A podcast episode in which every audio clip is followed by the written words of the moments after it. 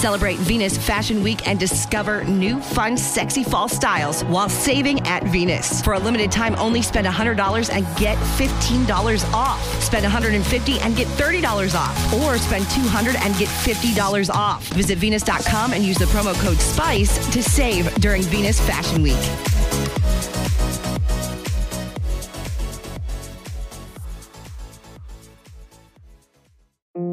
You've worked so hard for all the things you have the salary, the status, the success. And with that image, there's a drink one to unwind, one to loosen up, one to take the edge off. But how do you know when a drink is more than just a drink? We get it. We can help.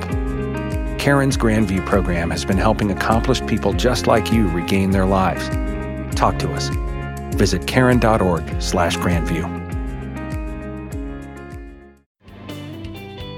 Ciao, sono Giovanni Lucarelli, sociologo e facilitatore in creatività e innovazione. Ho creato questo podcast per stimolare le tue abilità creative con storie, esercizi e sfide. Ciao e benvenuto a questa nuova puntata del podcast di Creatività al Lavoro. Oggi abbiamo un ospite che ci è venuto a trovare, eh, non è facile definirlo, è comunque un attore, un formatore, un divulgatore ed è il punto di riferimento in Italia per il growth hacking. Diamo il benvenuto a Raffaele Gaito. Ciao Giovanni, grazie mille di questa chiacchierata e ciao anche a tutti quelli che stanno ascoltando questo episodio. Grazie a te. Allora, cominciamo con una domanda facile. Di che cosa ti occupi nel tuo lavoro? Ah, questa è quella facile, ok. allora, io faccio mh, eh, fondamentalmente, diciamo, mi occupo di questa, questa, materia, questa disciplina che tu accennavi poco fa, eh, questa, questa, cosa strana chiamata growth hacking, eh, che in realtà poi così strana non è, basta utilizzare qualche parola in inglese di meno. la spiego in due parole, che cos'è? È, un, diciamo, è un, una metodologia che consente di portare in azienda un processo di sperimentazione. Uh, quindi le aziende che vogliono sperimentare, le aziende che vogliono innovare, le aziende che vogliono trasformarsi, per farlo hanno bisogno di sperimentare. E ovviamente hanno due scelte davanti, o sperimentare da sole, diciamo in maniera abbastanza così uh, random, caotica, senza una struttura, oppure farlo con un modello ben preciso. Ecco, il growth hacking ti porta questa questa, questa, struttura per fare, per fare, sperimentazione attraverso uh, strumenti, modelli, framework, processi e così via. Bene, però tu ti occupi di tante cose, di tanti ambiti o comunque svolgi diverse attività nel tuo lavoro. Uh, sì, diciamo che poi uh, in realtà um, uh, ho, ho, mm, mettiamo così, indosso diversi cappelli e quindi ho, ho, il cappello da creatore di contenuti, come te ho un podcast, ho, ho un blog, un canale YouTube, ho scritto un paio di libri sul tema, eccetera, eccetera. Quindi quello è il cappello da da divulgatore, se vogliamo, no? quindi dove creo contenuti e faccio divulgazione, eh, sensibilizzazione sul tema, informazione sul tema ormai da diversi anni. Uh, poi ho un cappello più da, da, consulente, se vogliamo, perché poi lavoro con diverse uh, realtà, con diverse aziende di, di, varie dimensioni e anche vari settori che appunto hanno bisogno di una mano nell'impostare il loro processo di sperimentazione. Uh, e poi indosso anche il cappello da da, da formatore perché mh, insegno anche sia, sia, formazione classica, quindi insegno, sono docente nella Business School del Sole 24 Ore e, e poi ho anche una mia scuola online, ho un'academy eh, che si chiama Growth Program dove insegno online a imprenditori e professionisti che vogliono uh, imparare a sperimentare con, diciamo, con metodo. Quindi sì, diciamo, le tematiche che riguardano il, il, il digital, l'innovazione, sia su aspetti più di marketing che su, su aspetti più di business, eh, fanno parte ormai del, della, della mia quotidianità da diversi anni sotto diversi punti di vista in base al cappello che indosso. Bene, allora eh, ci aiuti a capire un pochino meglio in che cosa consiste il growth hacking? Sì, guarda, come, come dicevo prima, fondamentalmente è, è, un processo di sperimentazione. In cosa consiste? Le, le aziende, eh, la, domanda, la, prima domanda che dovremmo porci è perché le aziende dovrebbero eh, aver bisogno di sperimentare? La risposta è molto semplice, perché se non lo fanno muoiono, vengono spazzate via dal, dal mercato.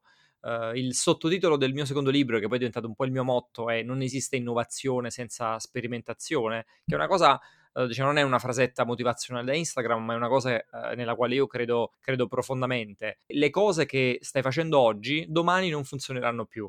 Questo è, è praticamente matematico, è, è, scontato che sia così, succede a tutti quanti prima o poi, perché nel mercato ci sono dei costanti cambiamenti. Uh, a volte sono piccoli, a volte sono grandi, ma nel mercato veloce nel quale viviamo oggi, questi cambiamenti a volte sono, sono, sono dirompenti. E può essere che arriva un nuovo competitor nel tuo mercato, può essere che un canale che stai utilizzando si satura, può essere che c'è un cambio legislativo, un brevetto che ti mette in difficoltà, o come stiamo vivendo in questi giorni, uh, può essere un forte momento di crisi. E i, mo- i, momenti di crisi poi sono quelli che molto spesso fanno, come dire, uh, rizzare le antenne agli imprenditori no? e si rendono conto effettivamente che hanno bisogno di cambiare qualcosa. Uh, e quindi in tutto questo scenario che ruolo ha la sperimentazione? Uh, innanzitutto, diciamo, la, la, la, la, prima idea che uno può farsi è quella della crescita, quindi sperimentare è importante per crescere. Questo c'è eh, diciamo, è parte del, del, della, della, della, questione. Ma prima di crescere, prima di pensare alla crescita di un business, di un'azienda, la sperimentazione è fondamentale per evolversi, per trasformarsi. Per, per, per, fare un passettino in avanti, mettiamola così, che è una visione molto darwiniana del business, lo ammetto, ma è la verità. Uh, nel business vale la stessa regola e quindi non è il più forte ad andare avanti, ma chi è in grado di, di adattarsi. E lo stiamo vedendo in questi giorni, forse questo è il, come dire, il momento storico negli ultimi anni, quantomeno, che più ci sta dan- facendo percepire la, la, il vero significato di questa frase. No? Lo stiamo vedendo subito, sia le piccole aziende che le grandi aziende, come si stanno riadattando velocemente quelle che non ci stanno riuscendo o stanno avendo difficoltà a farlo non riescono ad andare avanti.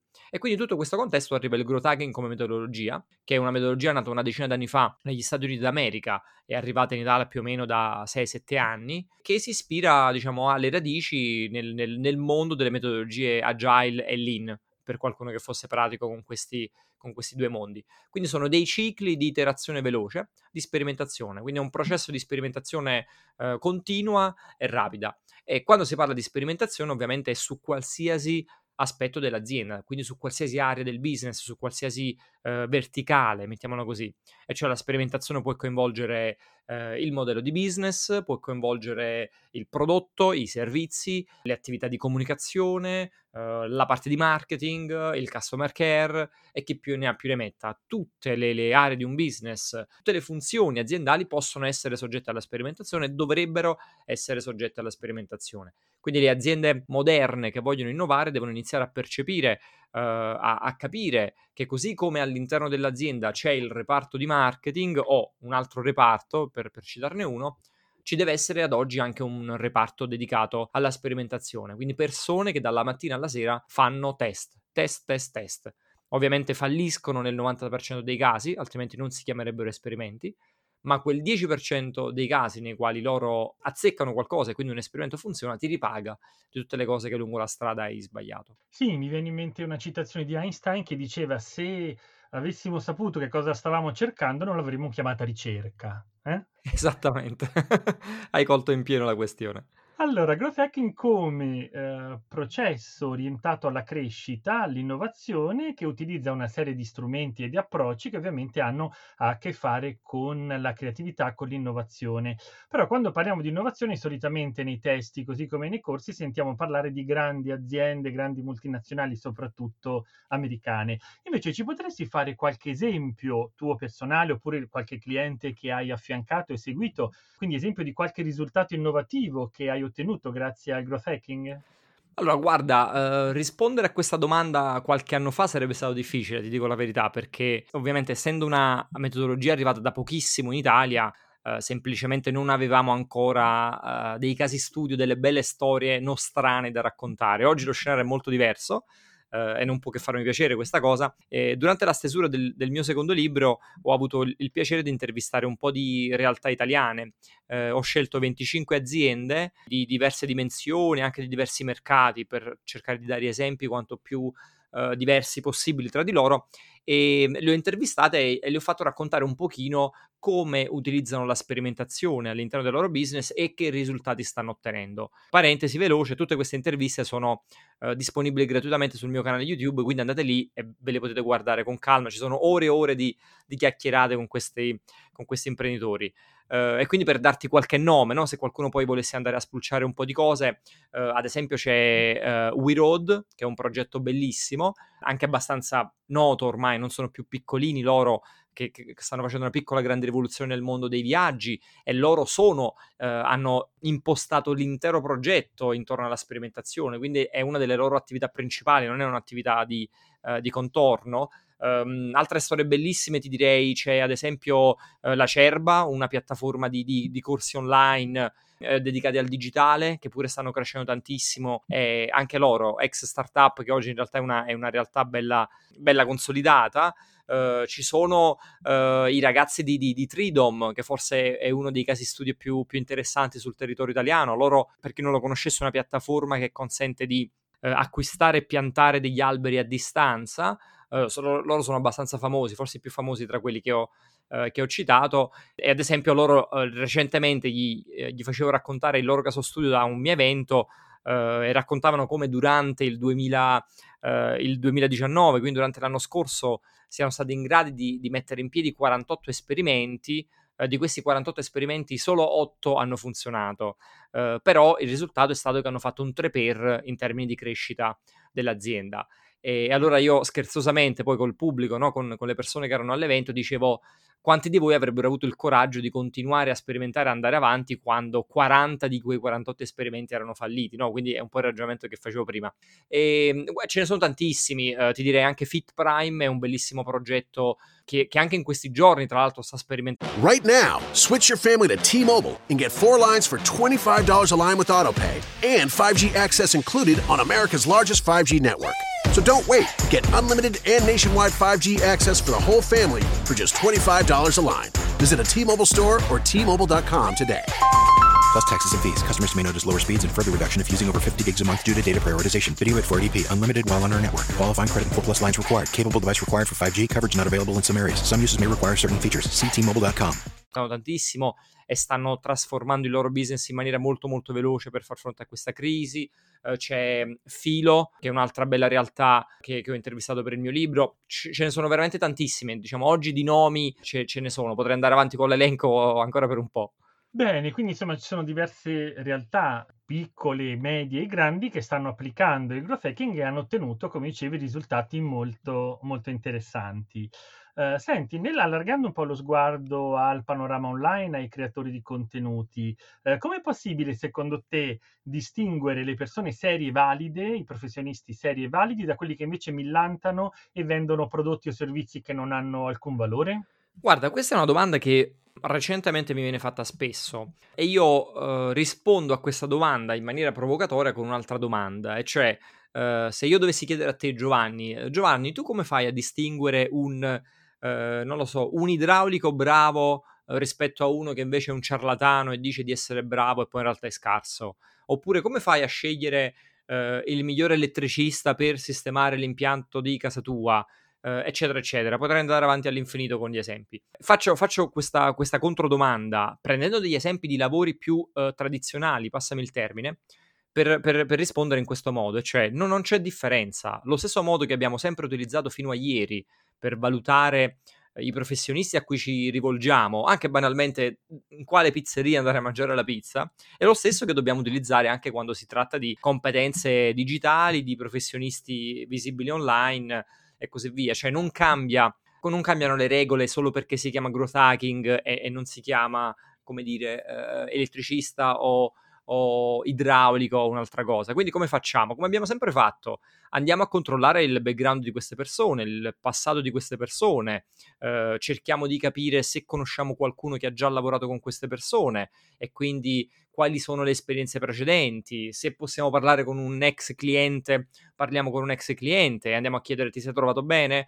eh, che risultati ti ha portato, come si comporta, eccetera, eccetera. Vediamo se ha un curriculum, cosa c'è scritto su questo curriculum, cosa c'è scritto sul suo profilo LinkedIn, quali sono le aziende con le quali dice di aver collaborato, quali sono le recensioni che ha sul suo profilo LinkedIn e così via. Cioè, fortunatamente oggi questa cosa è ancora più facile, paradossalmente, perché abbiamo accesso a tantissime informazioni con un click che magari dieci anni fa era impossibile ottenere. E quindi non basta che sia una persona visibile sui social e sotto i suoi post ci siano centinaia di like o di commenti per essere un bravo professionista. Non è da quello che si valuta un bravo professionista, si valuta sul track record, si valuta sul passato e quindi andando a vedere effettivamente cosa ha fatto, che risultati ha ottenuto, con chi ha lavorato e che risultati ha, ha portato. Per me la risposta è, è questa qui, è molto lineare, molto semplice ed è, ed è, sempre stato così. Bene, quindi riuscire ad applicare anche online quelli che sono eh, gli strumenti o l'approccio che utilizziamo anche offline e quindi il passaparola, chiedere informazioni, parlare con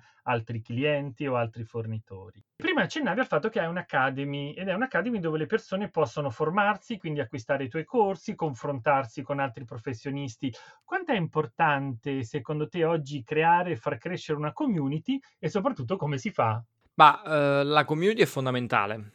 La, la community è, è, innanzitutto dovrebbe essere considerato come un asset, cosa che molto spesso sfugge sia alle aziende che ai professionisti. La community è a tutti gli effetti un asset. Questo è il primo punto chiaro da definire. E il secondo punto, che è strettamente collegato al resto del discorso, è che la community va creata prima che ti serva. Uh, e m- molto spesso la, la, tendenza che hanno, uh, questo lo fanno sia i piccoli che i grandi, è ho questo prodotto, ho questo servizio, domani lo metto sul mercato, a chi lo vendo? No? Mi rivolgo al mercato e c'è questo, questo, questo grosso interrogativo davanti a me, questo vuoto che è ok, ora sta roba a chi la vendo? E quindi mi pongo il problema di, da domani di creare in qualche modo una, una community, di creare un audience. Ed è la cosa più rischiosa che possiamo fare ed è un approccio anche come dire, decisamente vecchio, superato, no? che, che, che, è il modo tradizionale con il quale si vendeva fino a, all'altro ieri. Uh, invece il processo va ribaltato completamente, questo è anche uno dei concetti alla base del, del growth hacking e in generale delle metodologie lean. Il concetto va ribaltato completamente. Noi abbiamo prima la necessità di creare una community e quindi di radunare delle persone e solo in un secondo momento, quando abbiamo questo pubblico, possiamo pensare di vendere qualcosa a questo pubblico.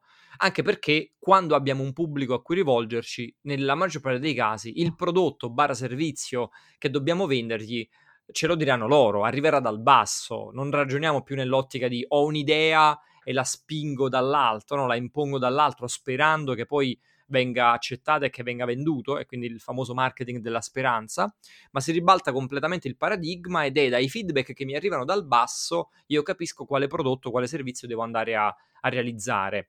Uh, come facciamo a creare questa community? Beh, innanzitutto va detto che ci vuole tempo e quindi non è una cosa che facciamo dalla mattina alla sera. Va detto che dobbiamo ricordarci che sono delle persone e non sono semplicemente dei numerini in un file Excel o delle email dentro un CRM eh, ci siamo talmente tanto abituati a chiamarli lead, a chiamarli contatti, con tutti questi nomi così asettici, che ci dimentichiamo che poi sono delle persone. Quindi quello che dobbiamo fare è creare delle relazioni. Le relazioni come le crei? Le crei creando valore. È la, la risposta più semplice del mondo che poi concretamente però in molti non riescono ad implementare, si perdono eh, lungo la strada quando si deve passare dalla teoria alla pratica. Creare valore per queste persone significa aiutarle, risolvere dei problemi concreti, significa fargli capire che siamo interessati a, a loro. L'interesse, quello vero, quello genuino, è la massima forma di, di rispetto che possiamo avere. E quindi partiamo da quello, dove la vendita è solo l'ultimo uh, di una serie di passaggi. Non, non, si parte mai col creare una community perché voglio vendere dal giorno zero, no? Questo approccio aggressivo da venditore americano piede nella porta. La vendita arriverà, certo che arriverà, ma arriverà nel tempo, quando si sarà creato questo rapporto di fiducia. È un qualcosa di lento? Sì. È un qualcosa di lungo? Sì. È un qualcosa di complesso? Sì. Ma nessuno ha mai detto che era facile. Se avete creduto alla alla storiella che ha provato a vendervi qualcuno online, i, i, tre passi per diventare ricco, vi stavano prendendo in giro, mettiamola così. Sì, a proposito di valore, tu hai scritto alcuni volumi, hai realizzato diversi percorsi formativi, oltre a tanti contenuti gratuiti. Qual è il tuo metodo per creare contenuti, per scrivere libri? Allora, non, guarda, non so se ho un metodo, ti dico la verità. Ehm, forse ne ho più di uno, o forse negli anni si, si, è, si è, evoluto, si sono alternati vari, vari, metodi. La cosa che ti posso dire è che per me fa, fa molto la differenza, quantomeno per i contenuti, eh, perché poi per i libri è un discorso un po' diverso. Ma per quanto riguarda i contenuti, quelli quotidiani, quelli un po' più piccoli, mettiamola così, quindi il blog post, il video sul canale YouTube, il podcast e così via, per me è diventato fondamentale eh, nella mia quotidianità, quindi nella mia, diciamo, giornata, mettere queste cose al primo posto. E non è una cosa facile perché ovviamente fa altro di lavoro, no? Non è che io guadagno dai contenuti, io guadagno dalle consulenze, dalla formazione, i contenuti sono il modo con il quale raggiungo il mio pubblico. Prima facevo il contrario, prima era la maggior parte della giornata era dedicata agli altri e poi cercavo di ritagliarmi un pezzettino del tempo per me, per i contenuti, per il mio blog, i miei video, eccetera, eccetera, che poi ho scoperto essere l'approccio che utilizzano molti dei miei colleghi. E questa cosa nel tempo non ha, non ha retto, perché ovviamente Uh, rimandi sempre se continui a fare così, perché ovviamente se continui a dare la priorità sempre agli altri, dici vabbè allora dai, rispondo a quest'altra email e poi inizio a scrivere, faccio quest'altra call col cliente e poi inizio a scrivere e così via, e, e rimandi all'infinito. Ad oggi io invece ho ribaltato completamente la cosa e quindi la priorità adesso sono i miei contenuti e, e quindi è, è, sono io e tutto quello che gira intorno a me e la maggior parte del tempo è dedicato a questo. Quindi io come prima cosa durante la giornata scrivo un post o registro un episodio o metto in piedi delle altre attività che riguardano diciamo la parte di, di contenuti e poi dopo mi dedico a terzi e quindi mi dedico all'attività di formazione, consulenza, coaching e così via. Anche questa cosa può sembrare controintuitiva ma in realtà non lo è perché per chi come me utilizza un approccio basato sul content marketing, perché di base è quello, no? quindi la gente mi trova grazie ai miei contenuti, io non, non, cerco i clienti, sono i clienti che cercano me.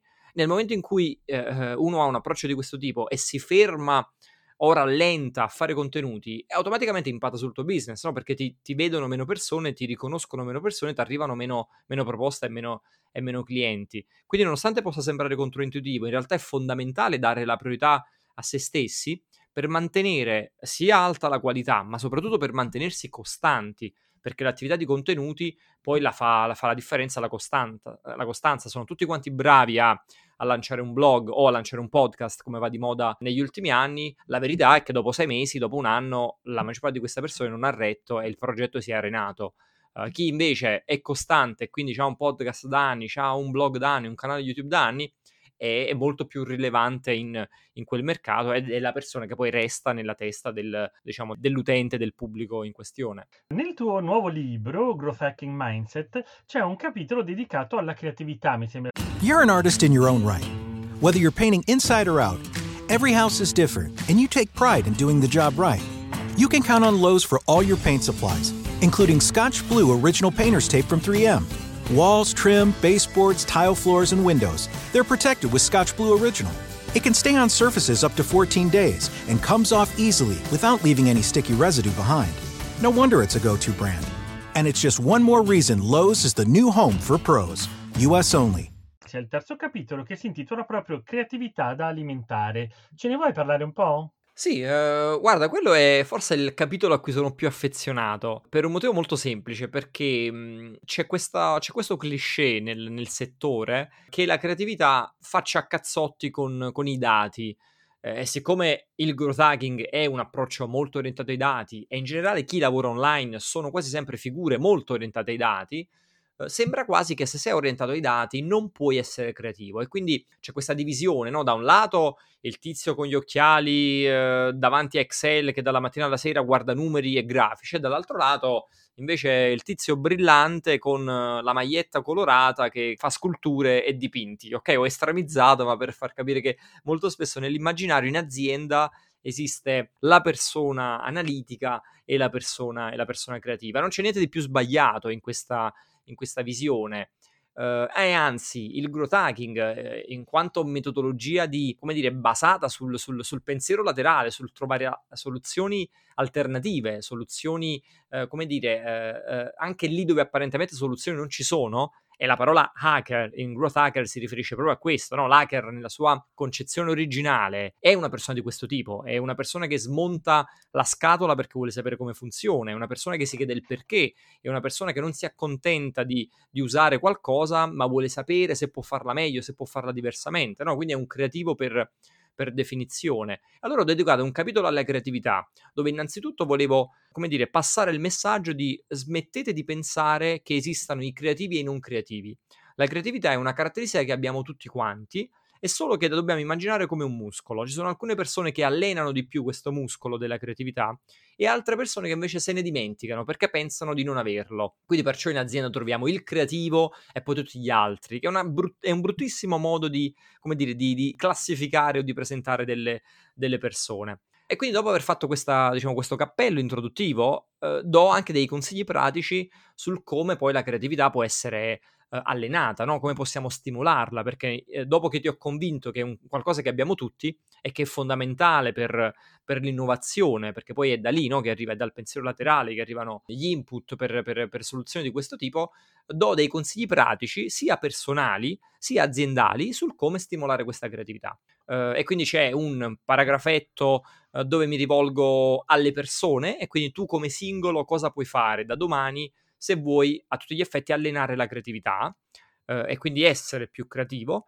Eh, e dall'altro lato invece alle aziende, cosa possono fare le aziende, quindi l'imprenditore che sta leggendo, per creare un ambiente, eh, un ecosistema lavorativo all'interno del quale i suoi dipendenti possano essere più creativi, perché la cosa va valutata da due punti di vista. No? quindi io come persona posso fare qualcosa per allenare questo muscolo e nel contempo però l'azienda nella quale lavoro deve mettermi in un contesto creativo perché altrimenti mi, mi, mi spegne questa, questa scintilla.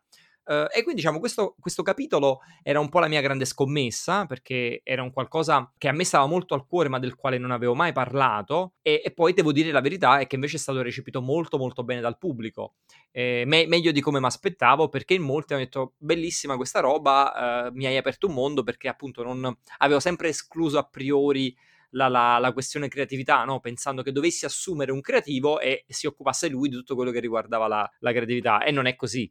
Ascolta, tu invece Raffaele personalmente che cosa fai? Come sviluppi, come alleni la tua creatività?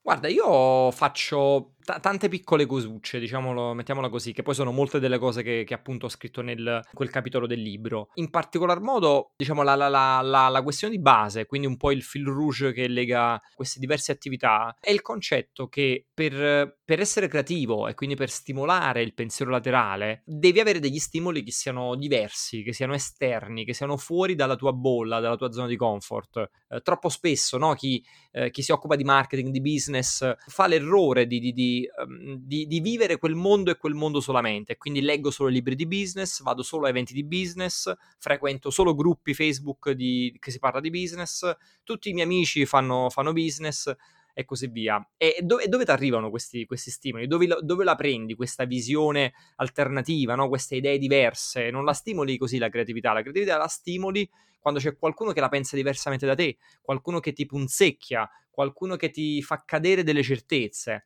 E quindi le, le, prime cose banali che uno può fare quali sono? Sono quelle di iniziare a leggere cose diverse. E io, per esempio, mi impongo ogni tot libri, sono un avido lettore, quindi mi impongo ogni tot libri di leggere un libro che non sia legato a tematiche lavorative, quindi che non sia roba di marketing, di business e così via, prendendo anche qualcosa di molto molto lontano da me, eh, dal mio lavoro, dalla mia quotidianità. E la stessa cosa faccio con la musica e quindi amo determinati generi, ma periodicamente mi impongo di ascoltare cose che non sono vicine a me.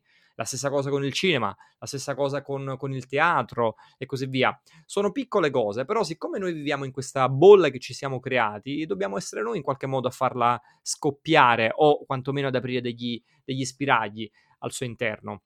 E poi diciamo, se vogliamo portare questa cosa a un livello ancora più, più alto, eh, io una volta al mese, quantomeno prima di, diciamo, di questo momento di quarantena che stiamo vivendo, eh, una volta al mese mi, mi, iscrivo ad un workshop di, di, di qualcosa che non sia eh, legato al mio mondo e al mio lavoro. Nella maggior parte dei casi workshop pratici, eh, dove devo sporcarmi le mani nel vero senso della parola, eh, e quindi che ne so, un mese vado a farmi la, la, la, il workshop di cucina giapponese eh, un altro mese vado a farmi il workshop di cottura della la- lavorazione della ceramica, eh, un altro mese di eh, lavorazione dell'argento, un altro mese per la tecnica di pittura a goccia, e sono degli esempi reali, sono alcuni dei workshop che ho fatto negli ultimi mesi. E queste cose sono quelle che ti mettono fuori dalla tua zona di comfort, ti mettono in un contesto che non è il tuo, con persone che non conosci, un linguaggio che non padroneggi, degli strumenti che vedi per la prima volta, ed è lì dove avviene la magia. Certo, la capacità di contaminare. Io qualche giorno fa in un uh, workshop parlavo appunto di un libro, non so se lo conosci, di Franson, si chiama Effetto Medici, il quale diceva appunto che, facendo, partendo dagli esempi del Rinascimento italiano, l'innovazione e la creatività nasce proprio dall'intersezione di idee, di approcci, di processi che sono completamente diversi. Quindi sicuramente seguire anche dei corsi lontani da quello di cui ci occupiamo è un ottimo, è un ottimo approccio. Senti, Raffaele, quanto tempo dedichi alla lettura, alle varie attività formative? Tantissimo, tantissimo. Uh, la lettura è una delle mie attività principali. Io leggo almeno un libro a settimana, almeno, quindi sono sulla media di 50-60 libri l'anno e rientra un po' tra le cose che dicevo, che dicevo prima in una delle domande quando dicevo uh, sono una delle mie priorità durante la giornata, cioè io quando inizio la giornata la lettura è una delle prime cose che faccio e poi in particolar modo eh, infilo la lettura in ogni momento di, di, pausa, in ogni break che ho a disposizione, anche se ho 5 minuti, io quei 5 minuti invece magari di cazzeggiare su Instagram mi metto un libro a fianco così lo apro e leggo tre pagine. E tre pagine per volta si finiscono i libri, quindi non credo quando le persone vengono a dirmi non ho tempo per leggere, la mia risposta è sempre il tempo lo devi, lo devi creare, non, non è che io ho più tempo di te, semplicemente se la lettura è prioritaria trovi il tempo per far, diciamo, per, per, per leggere. E poi cerco di formarmi anche in altri modi, quindi uh, corsi online, quando posso anche corsi d'aula, uh, workshop, uh, seminari, conferenze, è un qualcosa sul quale investo tanto sia in termini proprio economici e anche proprio in termini di, di tempo. E quello che cerco di fare, e questo mi collega un po' alla, alla, anche alla cosa che dicevi tu della multidisciplinarità, eh, quello che cerco di fare è di fare una, dire, una formazione che sia continua e differenziata. Si parla molto spesso di formazione continua, no? il famoso lifelong learning è diventato ormai un,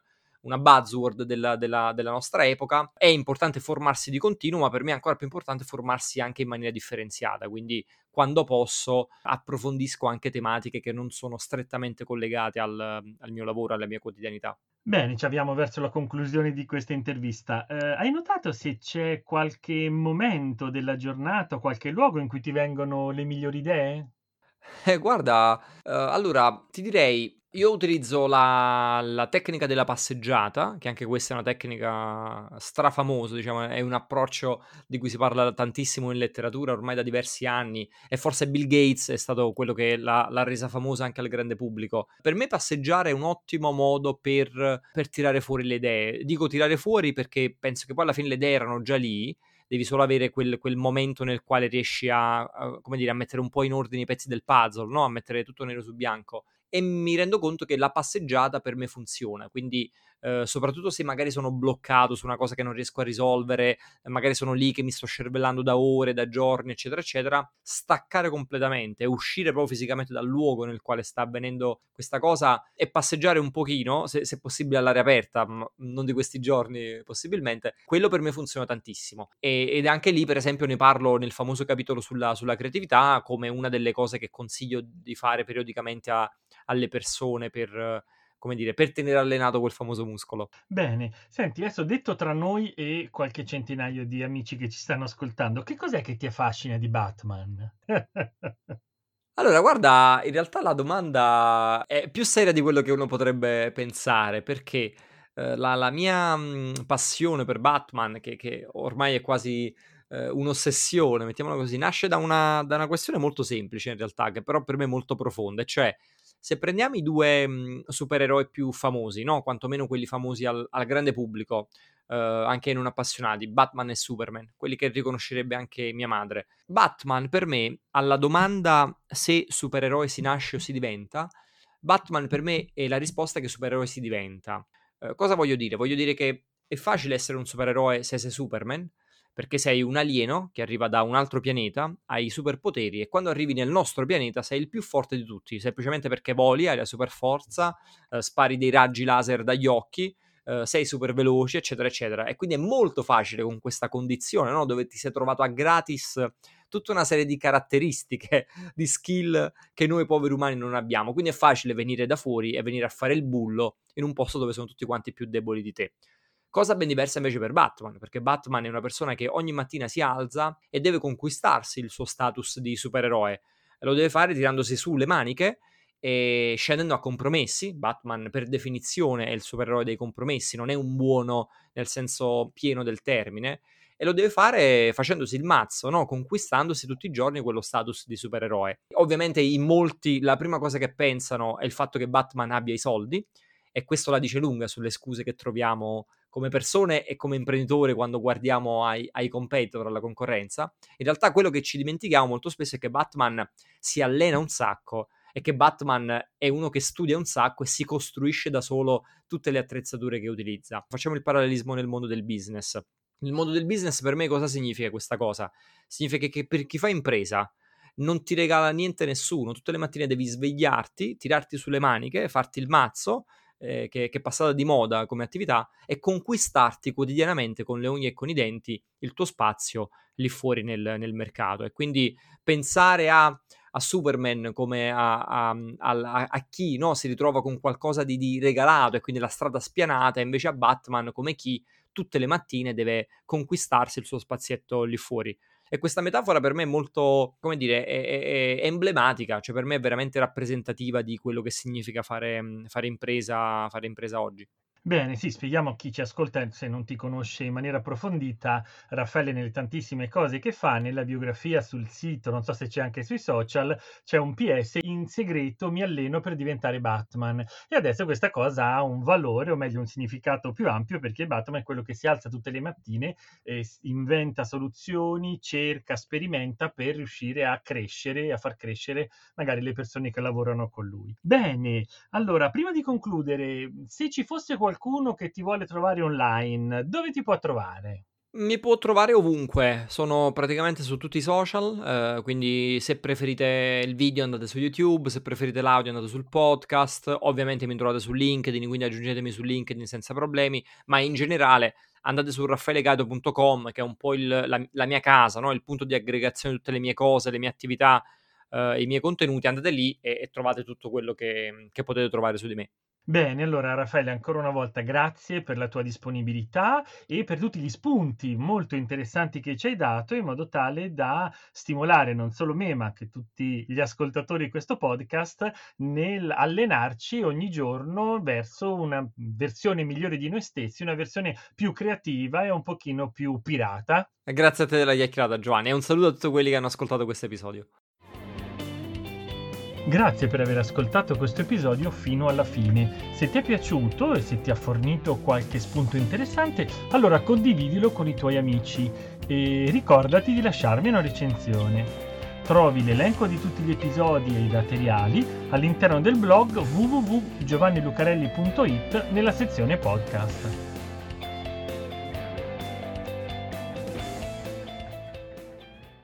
You're an artist in your own right. Whether you're painting inside or out, every house is different, and you take pride in doing the job right. You can count on Lowe's for all your paint supplies, including Scotch Blue Original Painter's Tape from 3M. Walls, trim, baseboards, tile floors, and windows, they're protected with Scotch Blue Original. It can stay on surfaces up to 14 days and comes off easily without leaving any sticky residue behind. No wonder it's a go to brand. And it's just one more reason Lowe's is the new home for pros. US only. Zenni's blocks lenses help to protect the eyes by keeping harmful blue light out. Because they're virtually clear, add blocks to any Zenni frame for stylish, all day protection. Get a complete pair of prescription or non prescription blocks glasses starting at just $24. Protect your eyes now at Zenni.com.